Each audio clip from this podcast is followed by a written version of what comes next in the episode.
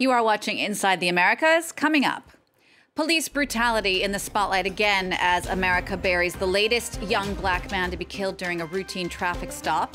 The details on the elite police unit behind that fatal beating with correspondent Wassim Cornet coming up. Then from con man to congressman. A look at New York Republican George Santos, whose growing web of lies forced him to resign this week from his congressional committees. We'll find out if his job itself could be on the line. And censorship on the rise in the United States. More and more school librarians sharing stories of how they've been harassed and pressured to ban books. I'm Genie Godula. This week, America was rocked by the brutal killing of Tyre Nichols. The 29 year old black man was killed during a traffic stop by an elite police unit made up of five officers who are also black. That beating in Memphis, Tennessee was viewed across the country through a series of video recordings.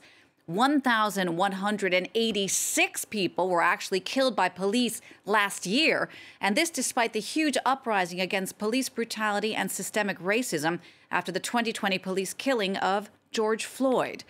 Well, France 24's Wassim Cornet was in Memphis in the days following Tyre Nichols' death, and he joins me now for more. Wassim, first of all, what was the reaction like there as these revelations in the case started to come out? Hi, Genie. Well, there was more uh, anger and sorrow. One sentence we kept hearing again and again was, This can't keep going on. You know, a lot was said about uh, the fact that it is, as you mentioned, five black police officers who took part in the deadly beating of Tyre Nichols. Well, uh, in January, I also covered the Monterey Park shooting, mass shooting here uh, just east of Los Angeles in a heavily Asian American neighborhood. And when we found out later in the day that it was a 72 year old Asian American man who had committed the mass shooting, people we spoke to said it does make it a little less worse, a little less horrifying that this was not a hate crime. This was not what we heard in Memphis. A lot of people were saying, that this just went to show that, in fact, it was uh, the police system that was systemically racist. One of the gentlemen uh, we spoke to also said that. Let's take a listen to what he had to say. We need to address so many issues uh, institutional racism, uh, police corruption, poor, poor municipal oversight, uh, and just brutality. I mean, anyone that saw this video knows what, what occurred. And um, we have to address those issues. Otherwise, this is just going to be a reoccurring thing every few months in every city, not just across the United States, but across the world. One thing that did happen was that there was swift reaction. The five police officers who were involved in that deadly beating, they were all uh, fired and then arrested and charged for several charges, including second-degree murder. They've since posted bail and been released. There were two other police officers who were relieved of their duties. Uh, the fire department also took action. Two EMTs who were present that night who tended to Tyre Nichols in the moments following the deadly beating, uh, as well as one fire lieutenant, were also relieved their duties for, for failing to, wor- to uh, work at a standard that was expected from them from the fire department. Wassim, those officers uh, who uh, have been fired and charged uh, were all part of the now disbanded elite police unit called Scorpion. Tell us a bit more about that.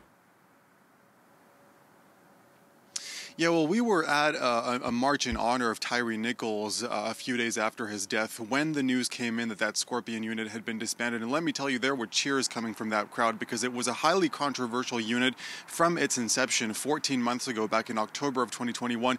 It operated on the very simple premise, uh, some might say flawed premise, that what high cr- uh, crime neighborhoods need is more police presence in the form of unmarked cars and um, plainclothes officers. Now, the police chief, in the aftermath of the death of Tyre Nichols, although she did acknowledge that her officers had, quote, gone off the rails, she said that that unit had done more uh, good than harm in its 14 months of existence. But critics point to the fact that uh, their methods of operation were questionable. One of the people we spoke to at the march says she comes from a low income neighborhood and uh, those police officers essentially created terror in the neighborhood. Critics also point to who these people were. Uh, nearly half of them in that 50 person unit were former military police officers, and uh, several others were former correctional officers. They say that points to the increasing militarization of police forces in the United States.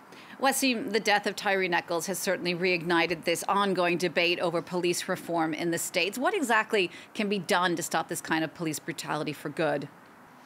Analysts agree that uh, what needs to be done is to restore trust with the community that police officers serve. Uh, one of the attorneys for the family of Tyre Nichols says that. Um, what happened in Memphis reveals a system where uh, that justifies excessive force uh, against uh, people uh, of color. Now, uh, in 2020, after the murder of George Floyd, there was uh, a push for police reform. A year later, Joe Biden tried to pass a bill that would have banned chokehold and things such as no knock arrests. Unfortunately, that bill failed. There has been a renewed push for that. Democrats have been quite bullish following the, the, the death of Tyre Nichols, but uh, Republican response has been uh, lukewarm, to say the least. Okay, Wassim, thank you so much for that. That's our Wassim Cornet reporting from Los Angeles. Next, now, the incredible story of the con man who became a congressman. He drew notice for his impressive biography, the descendant of Holocaust survivors who rose from college volleyball star to Wall Street financier. The problem, None of it was true, as an investigation by the New York Times revealed. With his web of lies unraveling, that man, George Santos, has dug in his heels and refused to resign. Republican leaders, meanwhile, have declined to weigh in, loath to lose a seat in their slim House majority. Brian Quinn explains. A serial liar with an invented past in America's halls of power. My questions will be answered to the when? appropriate people. The media is not judge and jury of anything. Sorry. On the campaign trail, George Santos called his personal story the embodiment of the American dream. An openly gay Republican, the grandchild of Holocaust survivors, a star volleyball player at Baruch College in New York City before going on to a successful career on Wall Street while running an animal rescue charity on the side. But as the New York Times discovered in a December investigation, little of his story was true. Santos's grandparents were Brazilian Catholics. Goldman Sachs and Citigroup had never heard of him, nor had the Baruch College volleyball team. Santos had even once falsely claimed that his mother died in the 9 11 terror attacks. His finances are just as opaque. Santos once appeared to have lent his congressional campaign over $700,000 while declaring a $750,000 salary and $1 million in dividends from his family asset management company, despite the company having no publicly listed clients, assets, or property. His campaign expenditures have drawn scrutiny as well, with $40,000 spent on air travel, $30,000 on hotels, and a raft of questionable expense filings. Santos appears to have spent time in Brazil, where he tried his hand at drag competitions before drawing a criminal charge of check fraud. The neighborhood diversity group organized an LGBT parade. He wore a very simple black dress. They interviewed him. He said he worked in the best houses in Rio, which was a lie já era uma. As revelations of the congressman's fabrications mounted, so did calls for his resignation from constituents and Democrats, as well as state and local Republican leaders. Um, I will not resign. I will be continuing to hold my office elected by the people.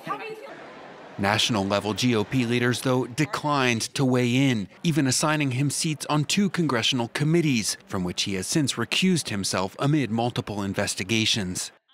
Santos had supported Republican Kevin McCarthy in his grueling bid for House Speaker, and with a razor slim majority in the chamber, the GOP can ill afford to lose a seat. Many see Santos as a reflection of the Republican Party's moral drift in the wake of the Trump presidency, where alternative facts and far right conspiracy theories have eclipsed reality for a large segment of the party's base. And finally, the nonprofit PEN America has described what it called an unprecedented flood of book bans over the past school year.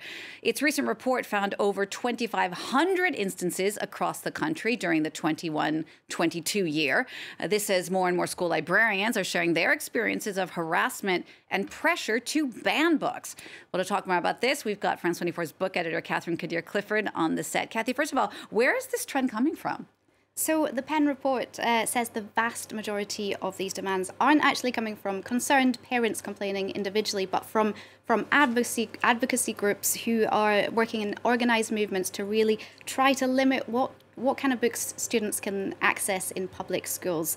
Um, it identified at least 50 groups from across the US. Um, and within the over 2,500 books banned that you mentioned, um, th- these took place across 32 different states. Uh, and those which saw the most bans were um, Florida, Texas, and Pennsylvania. Uh, the campaigners include conservative parental groups such as Moms for Liberty, uh, Mama Bears Rising, or the far right group, the Proud Boys, and many from these groups accuse schools of being overrun with progressive ideas that they think are confusing kids over themes like uh, gender and uh, race. Uh, and this has actually increased since the pandemic because uh, parents who were opposed to uh, mask rules uh, got a bit more involved with their kids' uh, educational materials. Uh, the report also found that state lawmakers have become more involved in these debates. So, what kind of books exactly are we talking about? So, within the, the banned books, there were 1,648 individual titles that were involved. 41% of them had prominent LGBTQ characters or explored these themes. 40% had uh, characters of color, 22% had sexual content, and 21% were titles that deal with racism uh, or race. Uh, as for intended readership, it's not maybe what you would expect. Only 11% were aimed at adults, uh, around half were aimed at young adults, and almost 20% were children's picture books. Uh, I've got a couple of examples to show you. There's When Aidan Became a Brother, or the family book, which references uh, same sex parents. Uh, the most frequently banned books were Genderqueer, a memoir, and uh, All Boys Aren't Blue, and they're both memoirs about queer identity. Uh, some high profile, frequently banned authors are Toni Morrison and Margaret Atwood. Uh, also, Stephen King, who actually tweeted uh, urging kids to head to the nearest bookstore or library and find out ASAP what they don't want you to read. Just very briefly, what kind of effect is all of this having on school librarians? Uh, so some librarians have even quit after being harassed online. Others have been fired for refusing to remove books. Um, but some are fighting back, and this is a difficult battle. They, they talk about being vilified in small towns. Uh, reports of signs uh, accusing them of being uh, paedophiles uh, put up on people's lawns. Uh, reports of buildings being closed early over fears for staff's safety.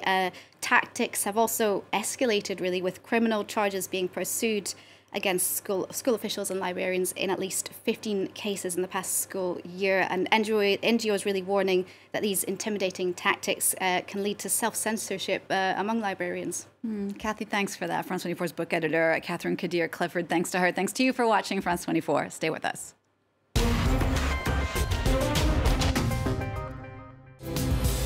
With all the main European news, debates between representatives of the best and worst performing EU member states, and exclusive interviews with major personalities. Talking Europe, presented by Catherine Nicholson on France 24 and France24.com.